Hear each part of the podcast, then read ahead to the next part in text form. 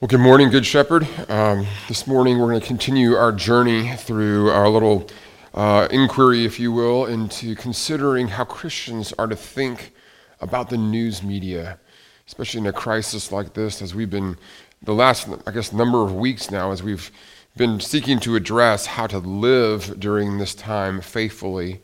Uh, we've We've approached it from a number of angles, and really what I want to do and what I have been doing the last few weeks is to address this question of what does it look like for Christians to, um, to engage uh, the, the media, and specifically the news media. And this last week, we started into Revelation, Revelation chapter 12, 13, and 14 as a way of, of looking at this issue. And last week, I because Revelation is such a such an unfamiliar uh, territory to, to many of us, and its language, its, its, its symbols, etc., are so unfamiliar. Last week, I tried to sort of set the stage, if you will, as a way of familiarizing us with the, the various symbols. And uh, so, if you don't have to, but if you're listening to this and you haven't uh, listened to last week's sermon, you may be a little bit lost. So, I would encourage you, uh, if you would like, to go ahead and listen to last week's first because I'll be building on, on what I said then.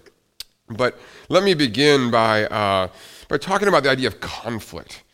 I don't think there's a single person in the world who, who would look at the world and the way it is and say, you know, everything is as it should be. All of us, in some way or another, we look at the world and we realize that something is wrong. In fact, something is profoundly wrong. And each of us, in our own way, are trying to understand the world in a way that, that, that contrasts right and wrong, good and bad, so that in some shape or form we all agree that the world is a place marked by conflict by a, by a deep conflict, even, and we'll talk about that more. And so, I mean, um, but I want to ask the question this morning why do we all see life in that way? Why do we all agree? If there's one thing that we actually all agree on, is that there is a conflict. And in Revelation, this, this, this specific section of Revelation speaks of an enduring conflict. And even, even if we ourselves don't see others as, as an enemy or as the enemy, often that's how others can see us. Isn't that true? And of course, the question is what sort of conflict is this? We may all agree that there is a conflict, but a conflict in what way? Over what issues? Just who are the who is at war? And where, where are we to draw, to draw the battle lines? These are incredibly important questions. So Revelation doesn't just portray a conflict, actually, it portrays a hidden conflict. A deeper conflict. I don't know about in your home or in your relationships, but in the Clark home, it's all too common that various arguments, various little conflicts, disagreements, altercations that we have are actually, uh, they're actually about something deeper. Sarah and I will be arguing over a particular issue, but underlying that, hidden beneath the surface, are deeper issues. And I can see it's often in when, I, when I see my kids argue with each other, there'll be these ongoing, ongoing deeper rifts. And those deeper conflicts manifest themselves in particular situations or, or, or, or, or um, arguments. Now, let me give an example of this, not just at an interpersonal level, but actually at a, at a level, uh, at an international level. Many of you wouldn't have reason to remember this, but it was just over 20 years ago that um, there was a war uh, in, uh, in Kosovo. I don't know if you remember the, the, the Balkan, uh, that region, if you know the geography well. But there was, um, there was a, a major uh, outbreak, out, um, out, uh, well, outbreak of violence in that city and the region around it. Um, and it was, it was in Kosovo that you had a, a really an intriguing sort of warfare going on. Uh, on the surface, the war seemed to be caused by ethnic conflict and nationalism, right? You had, um, you had uh, uh, different factions that had deep, I mean, deep ethnic um, um, hostilities. And many argue that that was, in fact, that's how the press presented uh, the conflict. They presented it as primarily an ethnic battle. Now, in fact, and, and, most of the NATO forces that were there trying to bring order to the region, actually, they, they, they uh, treated it as such. Now, but what, what, what most didn't realize till after the fact, actually, was that below the surface of this supposedly ethnic conflict, below the surface was a hidden world in which a deeper war was being raged uh, a war that actually fueled and, and, if you will, promulgated the, the ethnic conflict and the political upheaval and the actual outbreak of physical, of physical violence and war. So here's, here's the deeper conflict. This is, to me, was so fascinating. Kosovo served as a key city along a, uh, a trade route a trade route that ran from east all the way up to Afghanistan, all the way to the west, to the western, most western parts of Europe. And this entire trade route had been built around the sale of a single product. And unlike most products, I think most um, things that you find on your sh- on the shelves in our, in our grocery stores or, or uh, the various places we go on Amazon, etc., unlike most products, the market for this particular product, this particular commodity, actually benefited from the political and economic instability in Kosovo. Does it make sense? So, this, the sale uh, of this product was actually thriving on disorder. Usually, economic uh, growth and life require political uh, stability, but this particular uh, product was, was thriving. The, the, more, the more unstable things were, the more chaos there was, the more this product was able to be sold. So, what was the, what was the product? But you can probably guess. Of course, it was drugs, it was primarily heroin.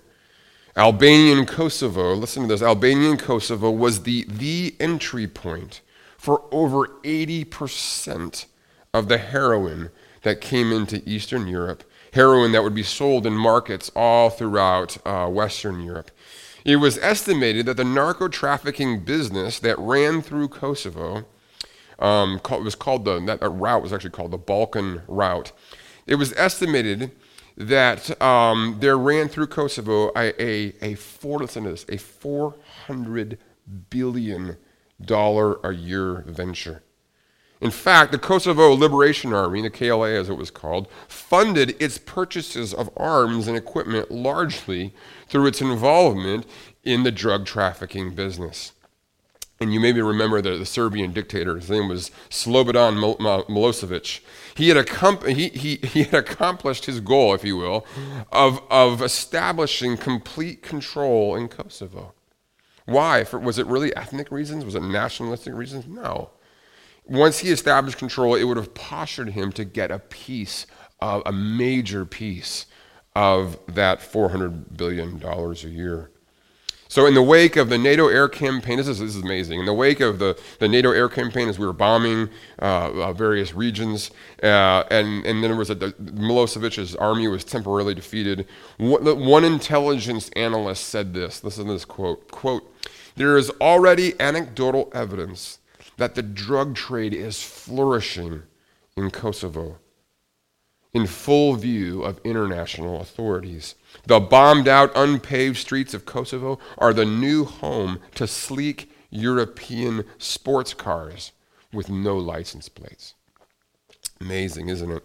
So, again, it's very important to understand that Revelation is actually, especially in these chapters, in chapters 12 through 15, depicting a deeper, hidden conflict a conflict that is crucial if we are to understand, according to John, if we are to understand and rightly see the various institutions in our culture, like government, and of course, what we're primarily talking about, media, specifically the news media, if we are to understand those institutions accurately, we're to grasp that there's actually a deeper conflict.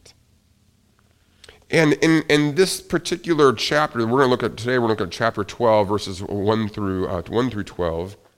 Here we see this deeper conflict hidden in the fact that everything is happening, quote unquote, in heaven. We see it in verses 1, 3, 7, and 10. This notion of everything going on here is in heaven. And last, last week, if you remember, we talked about heaven, that the notion of heaven being symbolic for that which is eternal, that which is enduring and lasting, what's, what, that which is final and forever, that which is most real, most for real, if you will. In fact, you could, you could use the analogy often in, in, the press, we'll read about the White House. The White House did this, or in the White House today. And, and the place of the White House is seen as this place, it's a place of final authority. It's a place where what happens there is decisive for and has implications for the rest of the nation. In the same way, when John says in heaven, it's like saying in the White House. It's saying this is the place, this is the place of ultimacy. What happens here is going to have implications for the rest of the cosmos. And so, with that understanding of a deeper conflict in mind, I'm going to read these 12 verses and we'll, we'll dive in together. So, hear now the word of the Lord from Revelation chapter 12, uh, verses 1 through 12. Uh, John says, A great sign appeared in heaven a woman clothed with the sun, with the moon under her feet, and a crown of 12 stars on her head. She was pregnant and cried out in pain as she was about to give birth. And then, another sign appeared in heaven an enormous red dragon with seven heads and ten horns and seven crowns on its heads. Its tail swept a third of the stars out of the sky and flung them to the earth. The dragon stood in front of the woman who was about to give birth so that it might devour her child the moment he was born. She gave birth to a son, a male child, who will rule all the nations with an iron scepter, unquote. And her child was snatched up to God and to his throne. The woman fled into the wilderness to a place prepared for her by God, where she might be ca- taken care of for 1,260 days. Then war broke out in heaven. Michael and his angels fought against the dragon, and the dragon and his angels fought back. But he was, he was not strong enough, and they lost their place in heaven. The great dragon was hurled down, that ancient serpent called the devil or Satan, who leads the whole world astray. He was hurled to the earth, and his angels with him. And then then I heard a loud voice in heaven say, Now have come the salvation and the power and the kingdom of our God and the authority of his Messiah. For the accuser of the brothers and sisters who accuses them before our God day and night has been hurled down. They triumphed over him by the blood of the Lamb and by the word of their testimony. They did not love their lives so much as to shrink from death. Therefore, rejoice, you heavens, and you who dwell in them. But woe, woe to the earth and the sea, because the devil, the devil has gone down to you.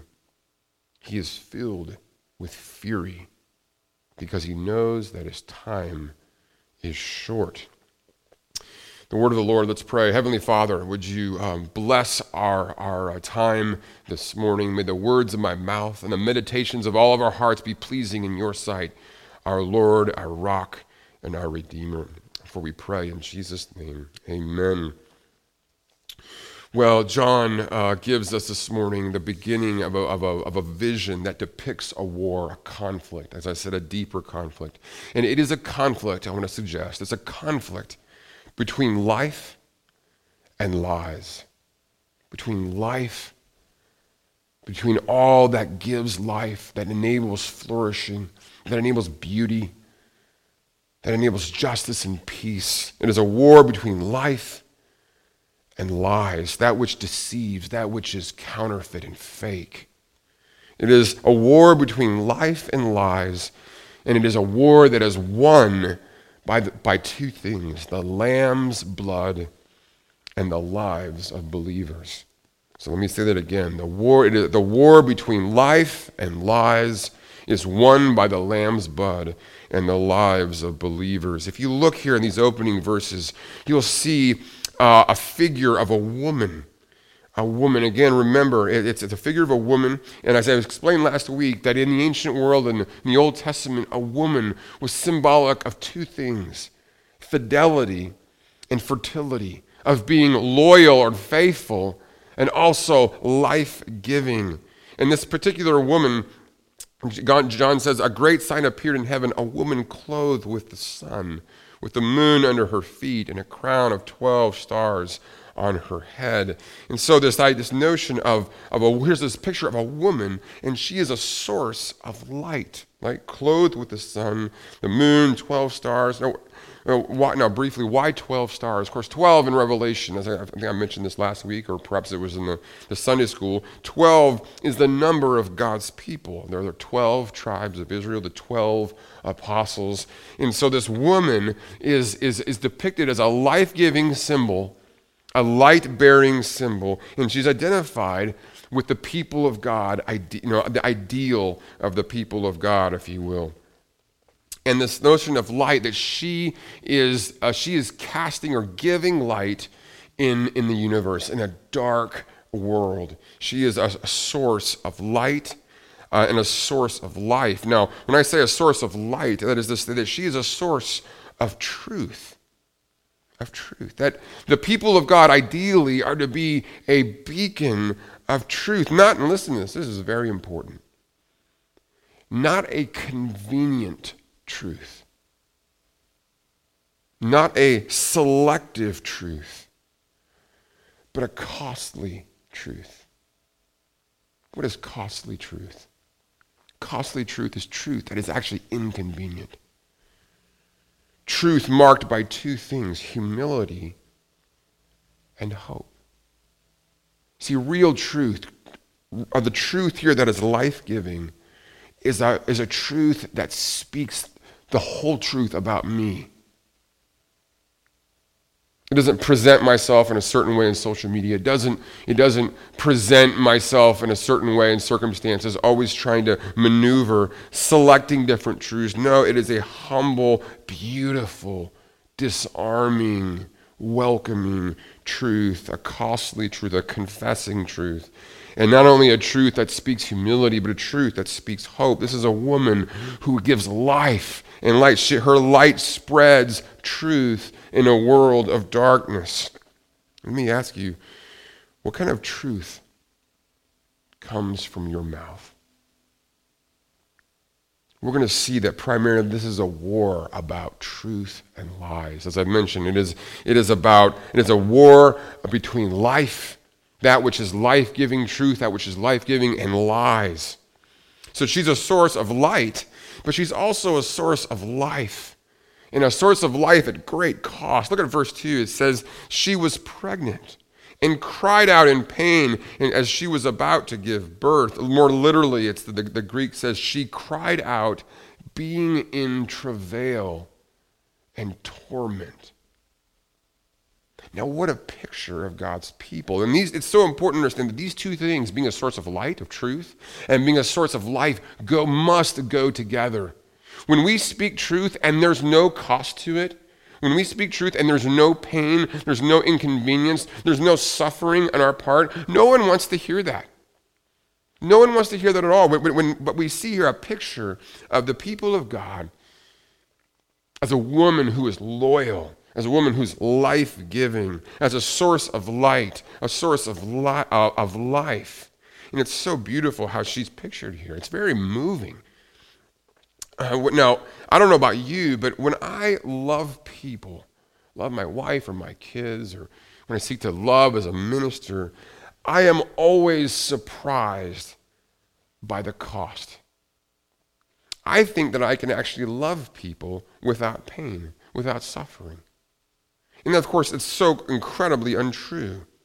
The truth is that when we love, when we seek to help others, when we seek to be a source of life, there is going to be immense suffering. It's a, again, it's a very potent picture. A woman in travail, a woman in the, in the, in the, in the, the very climax, if you will, of, of labor.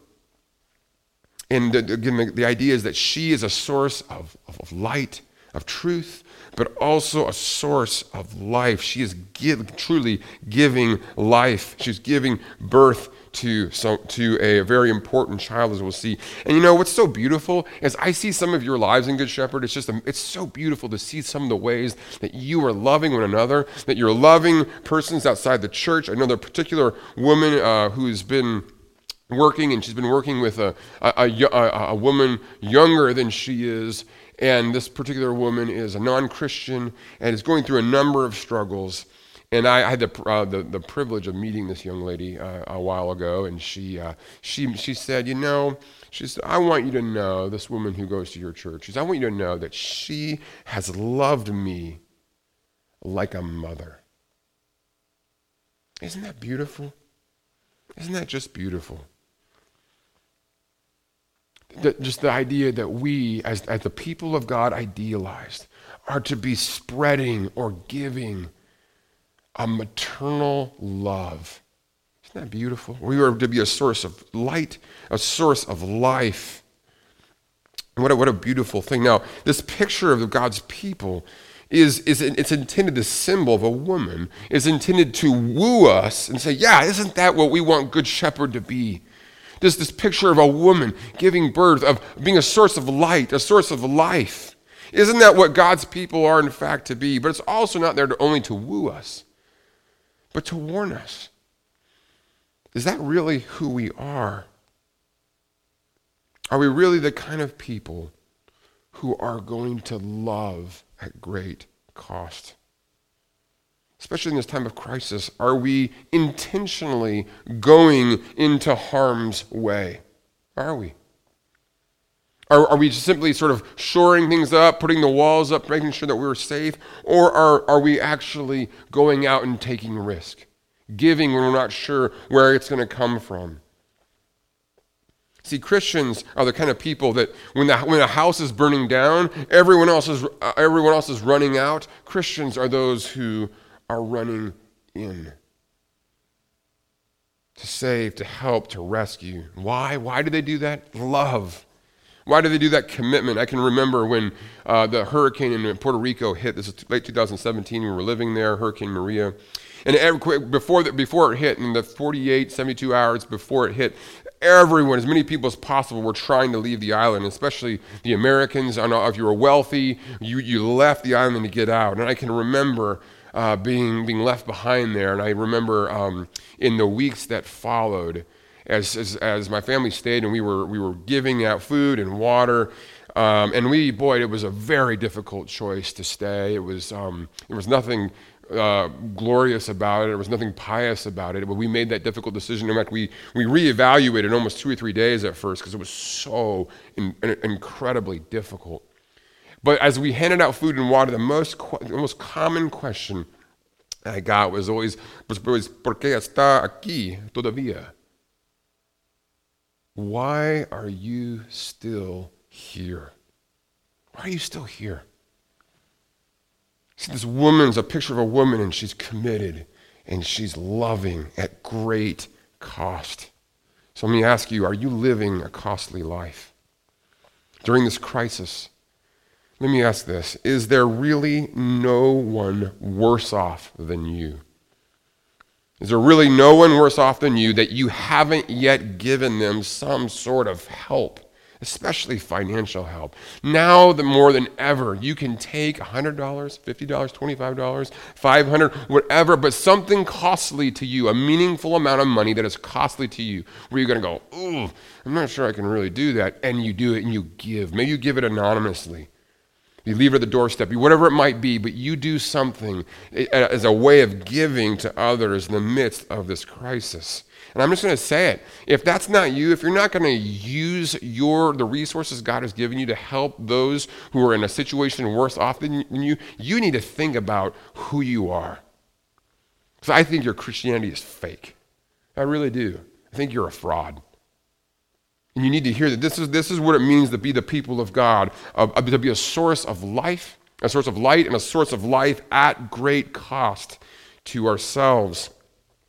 Now, look here, if you see down further, uh, further down in, um, in verse, um, verse 6, it says that this woman fled into the wilderness and to, to, to, to, a place prepared for her by God, where she might be taken care of for 1,260 days. And the, the, the, idea here is that this, this, this, this woman is living in a situation, God's people are living in a situation that is often very desperate. This woman, what is she doing in verse 6? She's fleeing. It's like she's losing. It's like she's being defeated. There's a sense of desperation. Often our situations are desperate. The people of God, God puts them in, as we're going to see, God puts them in desperate, difficult situations. So her situation is desperate. She flees. It's difficult. Where does she flee to? The desert. Often our situations feel so desolate, so lonely, so difficult. And yet, what? It's not, none of it is an accident. Her situation is desperate. It's difficult, and yet it is divinely designed. Do you see that? That she flees to a place in the wilderness, in the desert, prepared for her by God. The situations that God's people find themselves in are divinely designed. Yes, they are desperate. Yes, they are difficult, but they are divinely designed. But here's the thing they are not indefinite. This is so beautiful. This 100, this 1,260 days is a way of speaking of a specificity. There is a limited time to our struggle, there is a limited time to our suffering.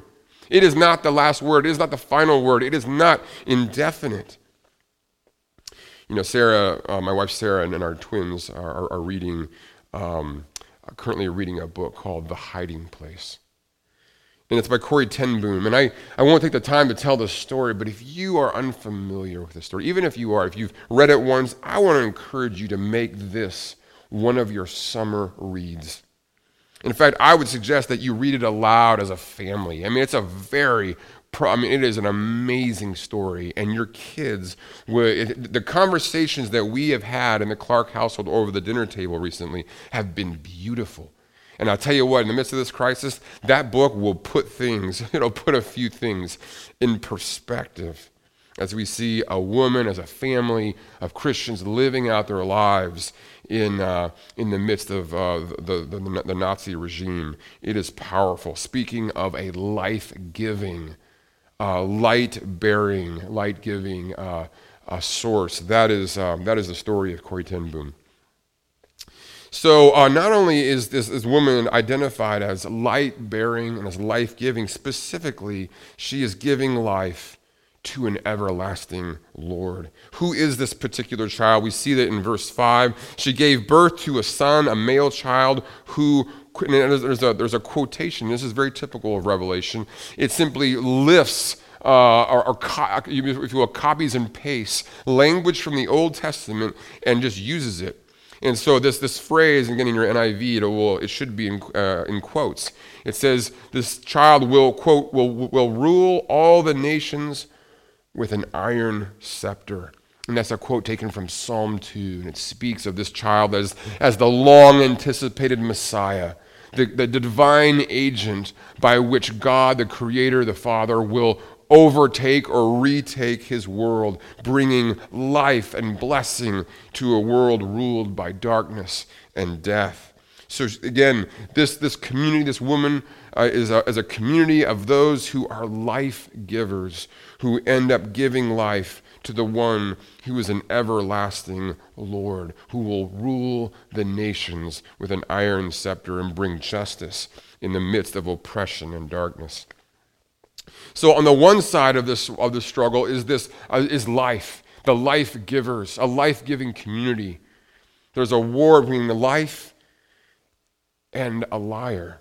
That's what we see in the next few verses here, verse 3. Then it says it speaks of one who is a deceiver one who is pretending to, to have divine power, and yet who destroys, and who is, and we find his, his, actually, his, his plans are actually derailed. Look here in verse 3. It says, Then another sign appeared in heaven, an enormous red dragon with seven heads and ten horns, and seven crowns on its heads. And as I mentioned last week, uh, a dragon or a serpent, a reptile, is symbolic of all that is deceptive all that is as it, a snake as it, as it rises, as it slithers, you can never know where it's really going.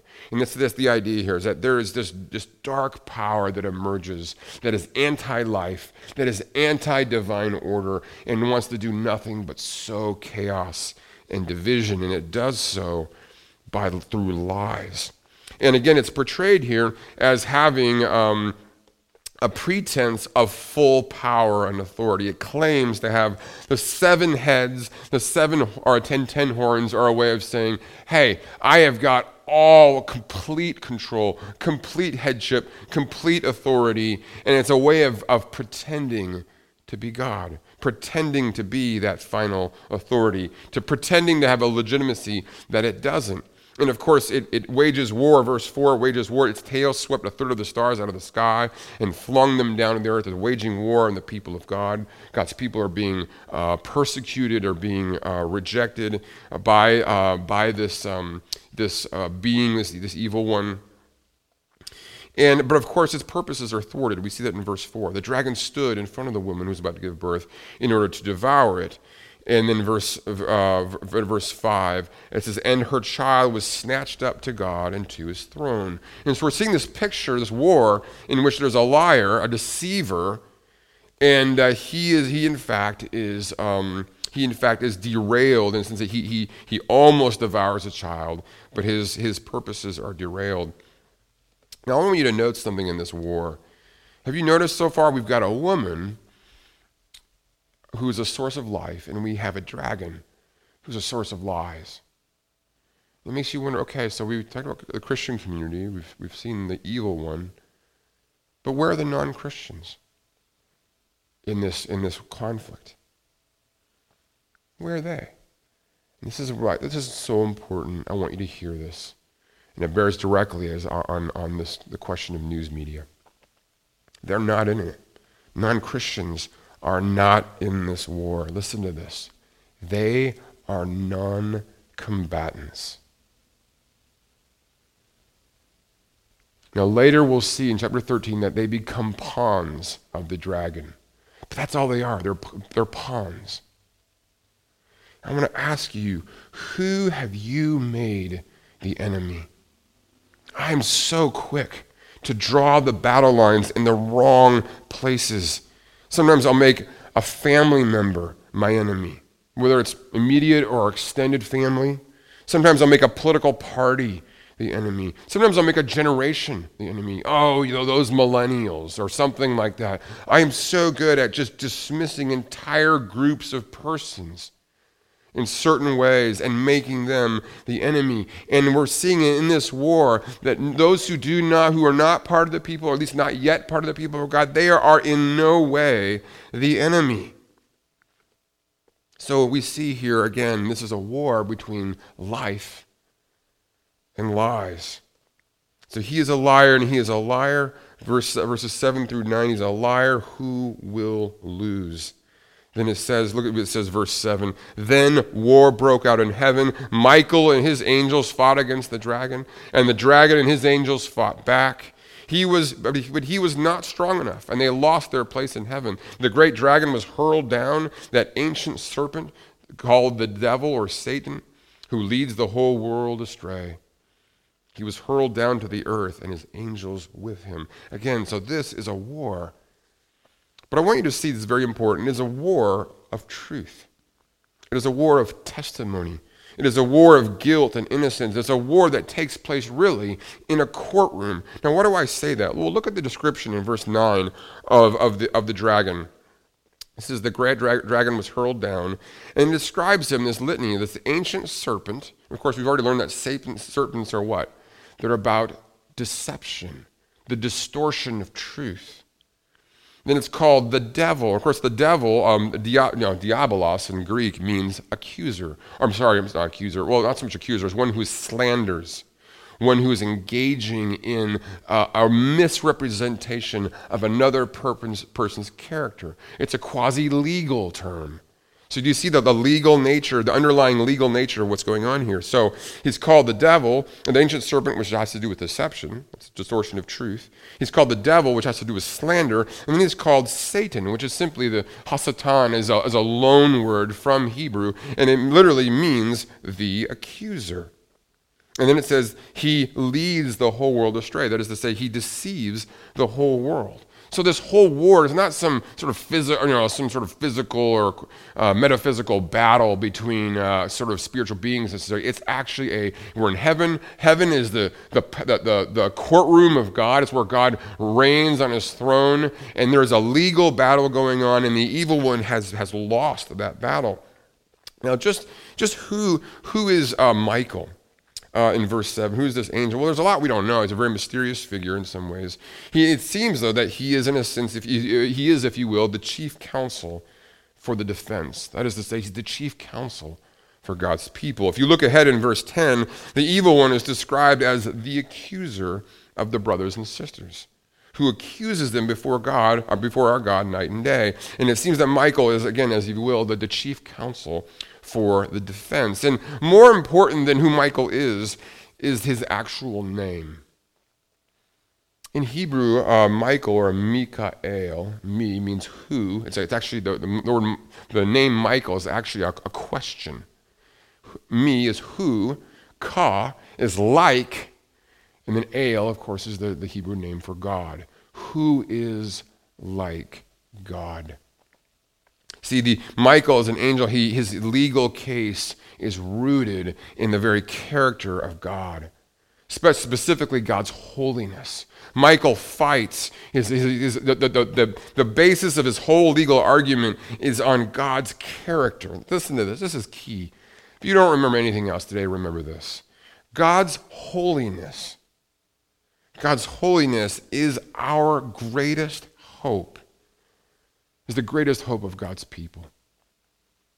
His holiness speaks of how he is so shrewd that he is able to find a way that you and I, who are as guilty as sin, you and I, who in every way deserve to be condemned, he is so shrewd that he can find a way that you and I will walk free. You and I can walk just innocent, that we can be actually in, in, in the courtroom of God, that you and I can be pronounced innocent. Isn't that amazing? That's shrewdness. That is God's holiness. And where does God reveal that shrewdness? He tells us it's in the Lamb. It's in the Lamb. See, in the war between life and lies, it's won by the Lamb's blood.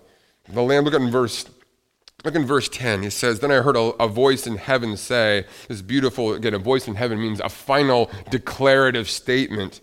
And it says, and it speaks of this victory. Now have come the salvation and the power and the kingdom of our God and the authority of his Messiah. For the accuser of our brothers and sisters who accuses them before our God night and day, day and night has been hurled down. And of course, he loses for two reasons. First, the blood of the Lamb. See, Satan's case includes all of our sin. Just think about that. Satan takes our sin, the sins of God's people, the sins of the world, and he presents, that's all the evidence. His Satan's case includes all of our sins. But it omits or it excludes Jesus' sinless sacrifice. They triumphed over him by the blood of the Lamb. The saints, the people of God, triumphed over the evil one, the accuser of the brethren, by the blood of the Lamb. Isn't that beautiful? Christian, I want you to hear something this morning. You are dearly loved by the Lamb. He laid down his life for you, perfectly innocent, totally vulnerable. Very simple, unadorned, a nobody, laying down his life for you and for me. You know, Jesus' life was, was there was no one who lived a life more unfair than Jesus's. More, more suffering, more struggle. And why did he do that? I want you to hear this morning. He did it for you. You know, some of you, you may need to be, um, you may need to hear Clara's uh, song again and again and again. That offertory song is, is simply beautiful. Listen to it every day this week. Above all else, right? Above all. Such a beautiful word. In fact, this is how Revelation begins. Listen to these words. This is how we're introduced to Jesus in the book of Revelation. It says, it's a doxology. To him who loves us and has freed us from our sins by his blood. Isn't that beautiful? To him who loves us. The saints triumph over the evil one, who the accuser who accuses us night and day, who reminds us of all of our all that we've done wrong, all of our sins, all of our failures, all of our repeated patterns of sin that we fall back into again and again.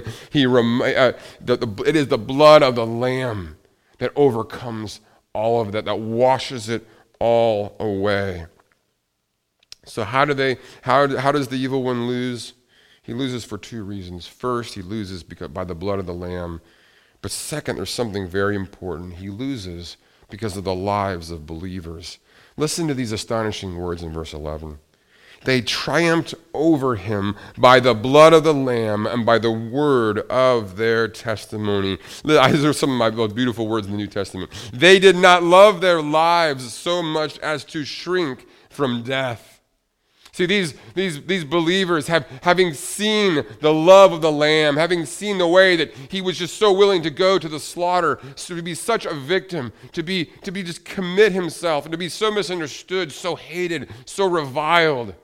They were willing to follow him into that rejection, willing to follow him into that sacrificial, costly love. Christian, what does your life say about you?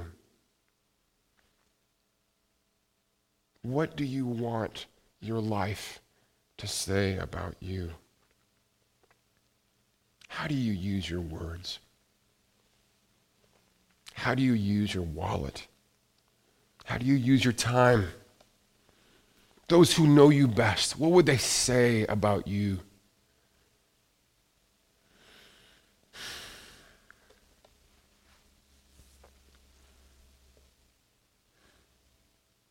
Brothers and sisters, our lives really matter.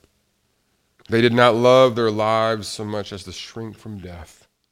Let me ask you would you die for Jesus Christ? Would you, willing, would, would you be willing to be martyred? Let me ask you, let me take a step back. Are you even willing to, to own his name in public? In the classroom, are you willing to say, I am a Christian? I'm a follower of Jesus. I follow the one who is love, who is peace, who is wisdom, who is hope. I follow the most influential figure in human history. Would you be willing to own him in the classroom or at work? Would you be willing to die for our Lord Jesus Christ? See, the evil one is overcome. His lies are overcome in the world when Christians live lives of love. Again, the war between life and lies is won by the Lamb's blood and by the lives of believers. So the Lamb has won the war, and this calls us to do what? What are we supposed to do? Look at verse 11. The, the fact that the Lamb has truly won the war. This calls us first and foremost to rejoice. Look at that in verse 11. 11 it's so beautiful. Uh, mm, mm, mm, sorry, not verse 11, verse 12. Therefore, rejoice, you heavens, and you who dwell in them. We are to rejoice. We are to be a people who know that the evil one will not, will not have the last word, that his argument has failed that we are innocent, that we are blameless, that we will stand before God as those who cannot be condemned. We are to rejoice as those who belong to heaven. But we also, not only are we to, rejoice, we are to be ready. Look at the, look at the, last, the, last, the second half of verse 12. Woe to the earth and the sea, because the devil has gone down to you. He is filled with fury because he knows his time is short. Listen to this. All that we've done today is to set the stage for what comes next, what we'll, talk about next week. Namely, John's powerful description of how the evil one, having been defeated in heaven, how he comes down and how he wages war against God's people. Because the thing is, it's going to have a lot to do with the cultural institutions of our day, institutions like government, institutions like the media. So stay tuned. This is where all this is going. We're saying, okay, now we've, we've seen the, the deeper hidden conflict. And now we can actually talk about our culture and about the various institutions of power in our culture in a way that is informed by this, this deeper, hidden, cosmic conflict. So, again, stay tuned for, until next week. Uh, as I do, let me, let me close with a few questions. How do you see God's people? Do you see God's people? God, the church of Jesus Christ, Good Shepherd, and the church universal, do you see her as a woman clothed with the sun? As a woman that has at her feet the, the, the, the 12 star, the moon and the 12 stars, as a light bearing, life giving presence? Do you see her as one who is ready to suffer, to give life? Do you see her as one who offers a maternal love to all? Because that's who the Church of Jesus Christ is and has been many times. She has failed grossly terribly at times. And it makes us wonder, am I, am, do, does, does our church depict that, that, that wonderful portrait? Does it, do we actually depict that maternal, sacrificial, costly love? How do you see God's people? Next, let me ask you, do you complain about being in a desert? Remember how the woman, she flees to a wilderness, she flees to the desert where there's difficulty, there's hardship and yet there's provision. There's divine provision. And finally, let me close with this Who is the enemy? We all know that there's a conflict. The question is who's the enemy? Where are you drawing the, the, the, the battle lines and why? Let's close in prayer. Heavenly Father, we, we, uh, we just love these symbols as we come to grasp their meaning. They are just so powerful. Lord, I pray that you would imprint them upon our hearts in a beautiful way, a powerful way, a lasting way. That we would be moved, that we would be wooed, Father, by their imagery, that we would be warned by their imagery. That, Father, that we would walk in a way that is beautiful, that we would follow the Lamb wherever he goes. Lord Jesus, thank you for your love. Thank you that what, for what you were willing to do for your enemies. Lord Jesus, thank you that you have given us not only an, an atonement, not only a, a, finished act, but you've given us a, a path to follow. Help us to follow in your footsteps. Unite us. Make a good shepherd uh, like that woman, a light bearing, life giving uh, um, source of beauty Oh, Lord God, I pray, send your spirit, change us into the likeness of Christ. We pray in his name. Amen.